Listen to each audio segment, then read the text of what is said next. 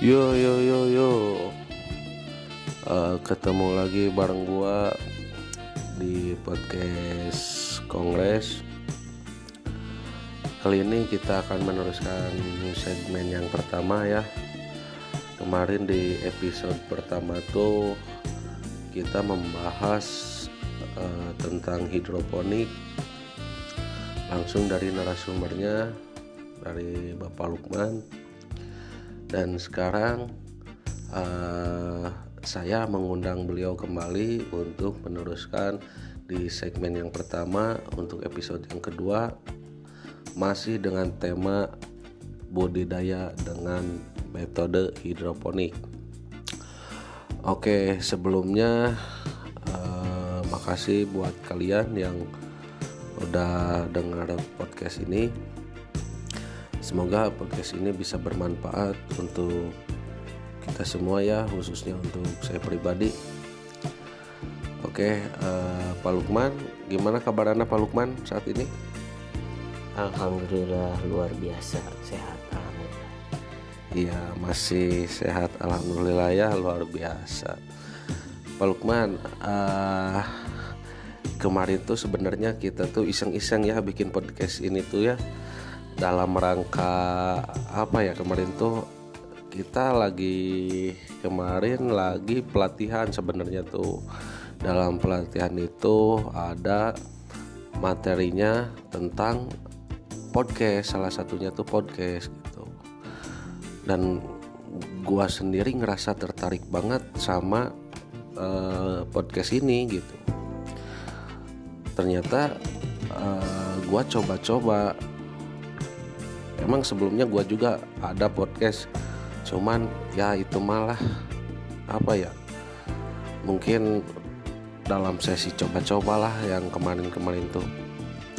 Setelah gue ngobrol sama narasumbernya langsung dari Bapak Dayat ya beliau dari eh, BPPSDMP Cinagara.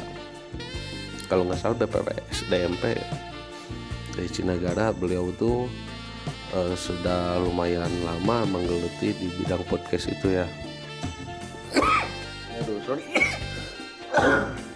sorry sorry sorry. Ya dia tuh menerangkan tentang podcast ngasih materi tentang podcast dan gua pribadi tertarik gitu. Dan pada akhirnya gue iseng-iseng nih. Kebetulan kan Pak Lukman itu rumahnya deketan sama gua cuman beda blok doang gitu. Tapi kemarin seneng juga Pak Lukman ya ternyata ternyata kita tuh dari awalnya iseng-iseng eh nggak taunya juara satu ya. Ya meskipun ya hadiahnya kemarin cukup istimewa tapi cuma gimana ya untuk nggak uh, nyangka. Untuk gua pribadi gua nggak memandang besar kecilnya hadiahnya. Cuman gua pribadi ngerasa bangga gitu. Ternyata uh, apa yang udah gua perbuat ternyata bisa membuahkan hasil gitu. sebenarnya kemarin juga banyak saingannya tuh ya. Banyak saingan dari teman-teman gua yang lain yang ikut pelatihan. Cuman ya gua nggak nyangka aja gitu. Ya mungkin sekarang gua akan ngelanjutin segmen yang kemarin ya tentang teknik budidaya tanaman dengan metode hidroponik.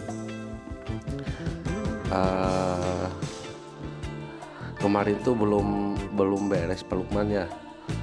Kemarin kan ceritanya kita cuman coba-coba doang gitu Nah, sekarang ya mungkin gue akan lanjutin. Uh, nerusin yang kemarin. Kemarin kan kalau nggak salah uh, apa aspek ekonomi dari tanaman hidroponik gitu kan? Nah sekarang gue mau nanya nih masih tentang hidroponik. Untuk hidroponik sendiri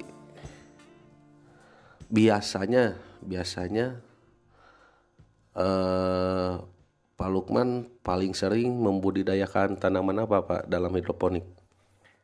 Uh, khusus budidaya hidroponik yang saya lakukan yakni hidroponik tanaman sayuran daun itu yang lebih uh, diutamakan karena dari segi uh, perawatannya lebih mudah dan pasarannya pun sangat banyak diminati sehingga saya memilih tanaman sayuran yang sayuran daun. Nah itu mungkin. Oh tanaman itu ya. Untuk hama penyakit nih pak. Uh, bentar-bentar gua ngambil dulu minum aduh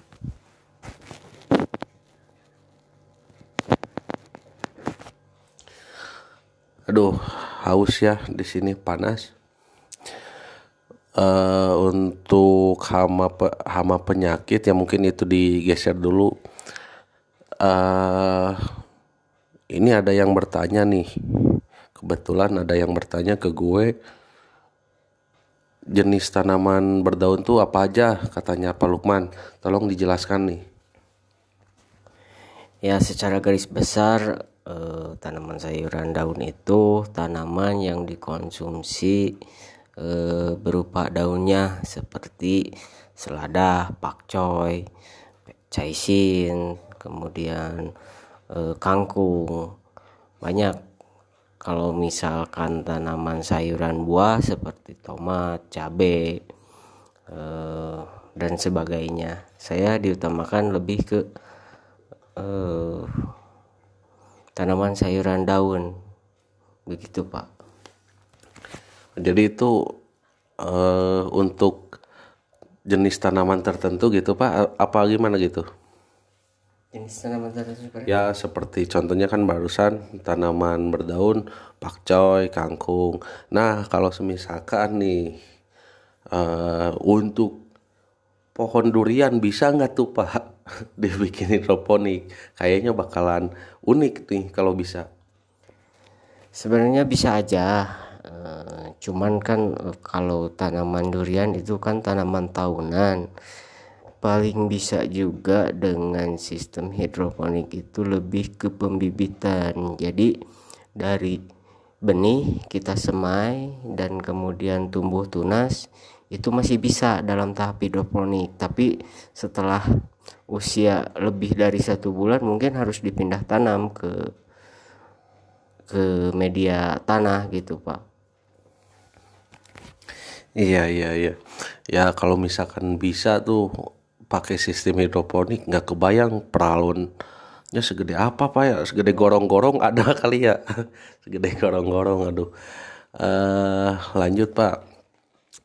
Ini nih kemarin tuh ada yang sempat bertanya lagi katanya kalau misalkan tanaman hidroponik itu rentan nggak pak sama hama penyakit? Ya untuk hama penyakit sebetulnya sih ada, cuman kerusakan tidak terlalu eh, seperti tanaman konvensional. Karena di hidroponik sendiri itu sebelum kita mulai budidaya si tempat budidaya itu dikelilingi menggunakan paranet. Ya, paranetnya yang paranet itu apa pak? Paranet itu uh, sejenis jaring cuman itu khusus untuk uh, di pertanian itu dikhususkan untuk apa ya skat atau kata bahasa Sunda mah pipinding gitu pipinding what is the meaning pipinding kalau ngomongin pipinding suka ingat waktu dulu zaman SMA oh. praktek aduh pipinding Ya, terus ya, gimana Pak tuh? Ya, jadi hama penyakit itu bisa ditekan supaya tidak eh, terlalu banyak hama masuk. Akhirnya dibuatkan eh, sekat atau digunakannya paranet pada eh, screen house hidroponik. Oh, jadi kalau misalkan itu screen house di dikurung kayak kayak dikurung gitu Pak ya? kayak di dalam dalam itu terus di di kalau kata bahasa ini nama di Kubang gitu Pak gitu ya betul betul seperti itu jadi si tanaman itu berada di dalam greenhouse sehingga tanaman yang ada di dalam tidak terlalu banyak diserang oleh hama. Namun eh, ada kalanya saya juga sering mendapatkan seperti penyakit ataupun virus. Kadang itu terbawa oleh air. Jadi kita mensiasatinya ya di apa namanya tuh? Ya, di, di, di, diteliti secara objektif gitu. Yang ada terlihat eh, langsung dipindahkan supaya tidak menyebar ke tanaman yang lain. Oke ngomong-ngomong masalah air nih Pak. Untuk hidroponik itu sendiri air yang cocok itu kisaran di pH berapa Pak? Ya pH-nya pH netral. Kalau nggak salah itu di 6,5 sampai dengan oh 5,5 maaf, maaf salah 5,5 sampai 6,5 itu di pH yang netral. Eh, dan hidroponik pun itu harus terhindar dari air hujan. Karena air hujan itu eh, mengandung asam sehingga nanti akan berpengaruh kepada pertumbuhan tanamannya Pak Ilmi. Oh seperti itu. Ya, eh, nah dalam hidroponik kan beda apa ya sama tanaman konvensional ya. Hmm. Setahu saya kan kalau tanaman konvensional itu membutuhkan pupuk, entah itu pupuk kimia ataukah itu pupuk organik setahu saya sejauh ini kan kalau pupuk kimia itu ada urea, ZA, Ponska, SP36 dan yang lain-lain gitu Pak. Nah untuk tanaman hidroponik itu sendiri apakah membutuhkan pupuk dan semisalkan membutuhkan pupuk pupuk seperti apa yang cocok untuk hidroponik? Ya kita eh, samakan dulu persepsi bahwa bertani hidroponik itu seperti tani konvensional. Namun di sini ada perbedaannya yaitu dengan perlakuan dan media yang berbeda. Nah, media tersebut diganti yang biasanya konvensional menggunakan tanah, kemudian pupuk kandang dan pupuk kimia. Jadi kalau di hidroponik itu tidak seperti itu. Mengganti tanah tersebut dengan air. Jadi untuk budidayanya itu relatif sama. Namun di sini mengganti media tanah dengan air. Nah memanipulasi tanah itu maaf memanipulasi air supaya unsur haranya seperti tanah itu menggunakan nutrisi yang namanya nutrisi abemik.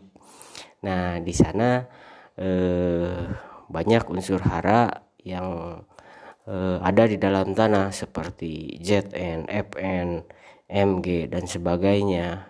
Nah, itulah mengganti pengganti tanah di hidroponik. Seperti itu Pak Ilmi. Oke, berarti eh, tanaman hidroponik sama konvensional tuh sama-sama aja membutuhkan pupuk pak ya. Cuman mungkin kalau di hidroponik eh, dicampur dengan airnya tersebut mungkin pak ya. Iya, nah, hidroponik hidroponik itu kan identik dengan air pak ya. Bisa nggak kalau misalkan hidroponiknya tuh di bawahnya tuh misalkan eh kan pakai kolam nih. Entah itu kolam terpal ataupun eh apa pak? Permanen. Ataupun menggunakan eh ya yang sejenisnya untuk penampungan air. Apakah bisa itu si eh, penampungan airnya itu ditanam ikan gitu pak. Di ditaruh ikan gitu. Jadi kan agak unik tuh misalkan di bawahnya ikan di atasnya tuh hidroponik. Bisa nggak tuh pak? Iya itu sangat bisa sekali Pak Hilmi. Karena eh, itu juga salah satu eh, efisiensi lahan ya.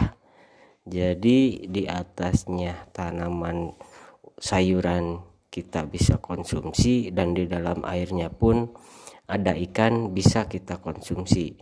Namun dengan catatan kalau bisa seandainya sudah ada eh, atau sudah bisa membuat abemik dengan bahan organik itu lebih bagus menurut saya.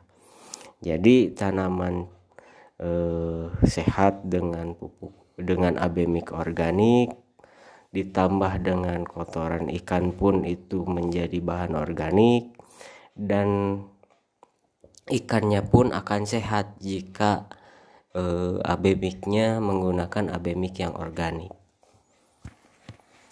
Oke, terus apa lagi ya? Eh, nah untuk itu pak eh, apa namanya pemasaran nih pak. Pemasarannya itu kalau misalkan untuk bapak sendiri itu dikonsumsi sendiri atau eh, dijual gitu pak?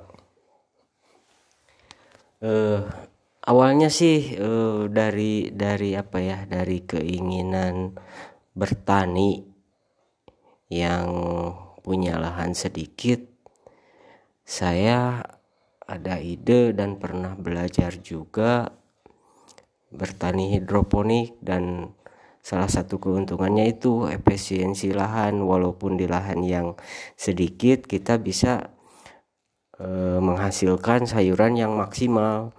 Awalnya saya itu untuk dikonsumsi sendiri pak. Karena saya ingin konsumsi sayuran yang sehat, yang bersih, apalagi sekarang sudah organik. Jadi saya lebih lebih apa ya? Lebih yakin, lebih yakin bahwa sayuran yang saya makan itu benar-benar bebas dari bebas pestisida, dari, pestisida ya. dari bahan kimia itu. Untuk pemasarannya eh, sempat eh, kerjasama dengan salah satu toserba kami mengirimkan beberapa eh, sampel terlebih dahulu dan di sana antusiasnya bagus dan meminta sehingga kami pun membuat kerjasama untuk eh, kontinuitas mengirim sayuran segar tersebut itu terus kemudian untuk pemasaran ketika eh, panen lumayan banyak saya tidak bingung untuk menjual di restoran pun eh, banyak yang menerima terutama salada terus pakcoy itu sangat diminati sekali oleh eh, di restoran-restoran. Dan tidak sedikit seperti tetangga-tetangga itu membeli. Nah, awalnya sih eh, saya ngasih sekali dua kali dan akhirnya mungkin mungkin pak ini mah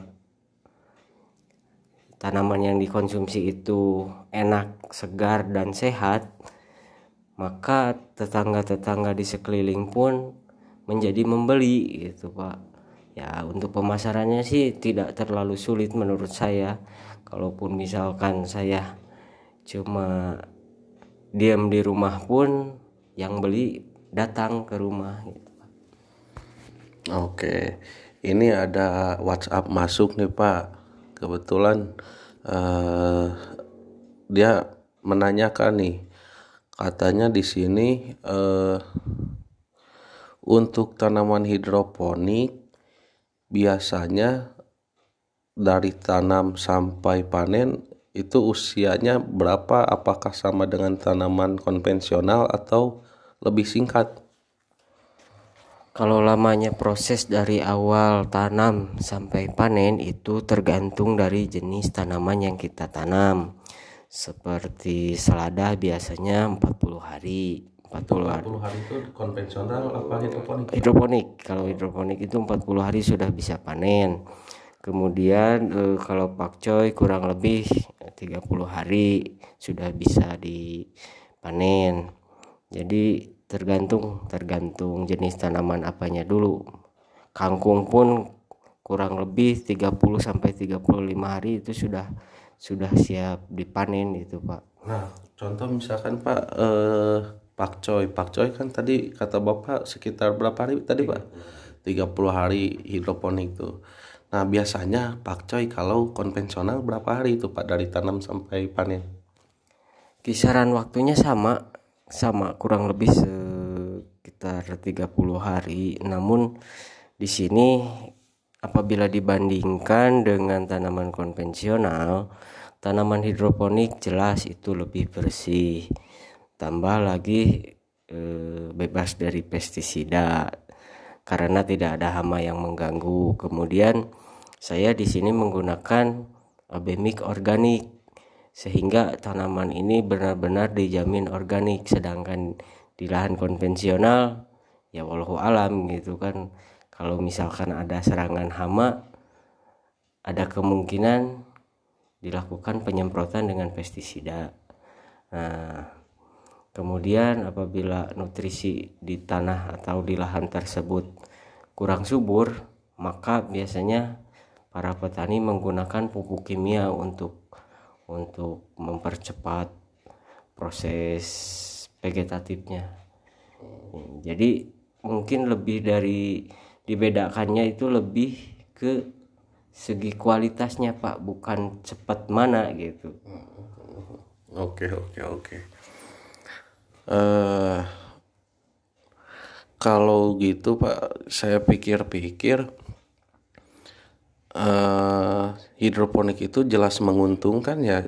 Soalnya gini kan kalau tanaman konvensional kita tuh harus beli pupuk inilah pupuk itulah beli pestisida inilah pestisida itulah. Kalau di hidroponik cuman perlu abemik aja ya Iya betul. Uh, mungkin dari segi perawatan memang sangat irit sekali, sangat minim sekali. Namun di sini harus diperhatikan juga kepada para pendengar di mana pun anda berada. Untuk tanaman hidroponik itu biaya awalnya yang lumayan agak uh, besar. besar karena kan menggunakan instalasi, kemudian membangun screen house kemudian menggunakan atap yang eh, atau plastik UV nah di pinggirnya itu menggunakan paranet juga. Itu lumayan harganya. Jadi untuk eh, di bidang hidroponik mungkin biaya awalnya yang lumayan agak besar. Namun setelah dijalani ya ya alhamdulillah eh, irit dari segi biaya uh, pupuk perawatan. Uh, tidak ada perawatan juga bisa dilakukan sendiri tidak melakukan orang banyak. Uh, terutama itu pak nggak bertani itu udah nggak kotor lagi gitu. Yang dulunya nyangkul sekarang udah gak nyangkul yang dulunya membutuhkan beberapa orang untuk menggarap lahan sekarang cukup dengan satu orang. Jadi efisien waktu efisien lahan dan irit biaya tenaga juga. juga ya tenaga kerja ya? efisien. Ya betul sekali pak. Oke pak. Ini kita masih ada waktu sekitar 6 menit nih pak. Uh, selain hidroponik pak di tempat bapak bapak membudidayakan apa saja pak uh, untuk di di di tempat saya itu lebih ke tanaman seperti dapur hidup, apotek hidup. Jadi itu uh, lumayan pak. Sekalinya istri saya mau masak nggak perlu beli ke warung gitu. Jadi seperti tanaman cabai, bawang kemudian eh, tomat itu saya nggak beli pak ada di depan rumah jadi eh, saya menerapkan apotek hidup dan warung hidup di tempat saya pak Oke. Itu berarti rumah rumah Bapak luas banget ya. Ada cabe, tomat, bawang, terus ada hidroponik. Bisa gitu. Jadi halamannya luas apa ditanam gimana itu, Pak? enggak pak Eh, justru rumah rumah saya itu sangat kecil ukurannya itu 6 meter kali 10 meter dan halamannya pun tidak luas hanya 6 kali 3 meter kenapa saya bisa menghasilkan banyak tanaman karena menggunakan sistem hidroponik itu efisien lahan pak. Jadi yang harusnya ditanam misalkan 200 tumbak atau 0,2 hektar 0,2 hektar di halaman 3 kali 10 3 maaf 3 kali 6 pun hampir berbanding Pak. Jadi di sini diterapkan hidroponiknya yang ditempel di dinding terus eh, anak tangga. Kemudian eh, ada juga yang sistem NFT ada rakit apung. Jadi tidak memerlukan eh, lahan yang luas sebetulnya untuk menghasilkan tanaman yang banyak pak. Kemudian untuk tanaman eh, warung hidup dan apotek hidupnya saya di, disusun seperti tangga pak jadi di lahan di lahan sempit pun eh, polybag itu di di di di di apa namanya tuh Disusun. ya disusun di seperti tangga gitu jadi di lahan gitu. Eh, eh, jadi di lahan yang sempit pun eh, hasilnya maksimal itu sangat efisien sekali menurut saya. Jadi rahasianya di lahan yang sempit. Kenapa bisa banyak? Ya segala eh, apa celah yang bisa dibuatkan instalasi atau tempat tanaman itu di, di, dibuatkan gitu pak. Oke, berarti lebih lebih apa ya namanya bisa lebih memanfaatkan tempat gitu pak ya. Iya. Jadi uh, ya benar juga sih. Semakin apa ya? Semakin banyak tempat maka akan semakin banyak, juga populasi. populasinya ya. Oke oke oke. Siap siap pak. Eh satu lagi nih pak. Harapan bapak ke depannya untuk hidroponik gimana tuh pak? Eh, harapan saya eh, ya mudah-mudahan hidroponik yang saya kembangkan tidak hanya saya gitu Pak dan saya sangat berharap sekali kepada para petani muda khususnya para petani milenial itu eh, apa ya termotivasi gitu Pak dengan dengan saya melakukan ini petani milenial bisa bisa melakukan ya melakukan hal tersebut sehingga eh, tidak tidak mencari pekerjaan keluar kota ataupun mungkin eh, ya tidak gengsi dengan profesi bertani itu Pak karena khususnya hidroponik ini termasuk bertani yang modern. Nah saya berharap para petani muda para petani milenial bisa mengikuti jejak saya. Dan eh, harapannya juga mudah-mudahan di ya di masa yang akan datang banyak petani-petani hidroponik yang sukses itu Pak mungkin harapan saya Pak Oke, terima kasih Pak Lukman untuk wawancara di episode kedua ini dalam segmen uh, teknik bud budidaya tanaman hidroponik Pak ya. Makasih atas waktunya Pak. Uh, untuk para pendengar jangan lupa terus ikutin podcast gua kongres ya. Nanti ke depannya gua akan mengundang narasumber-narasumber yang berkecimpung langsung di bidang pertanian entah itu para petani ataupun para penyuluh pertanian untuk membahas tentang informasi entah itu budidaya ataupun pasca panen sampai dengan pemasaran. Nanti ke depannya akan kita bahas sama-sama. Oke makasih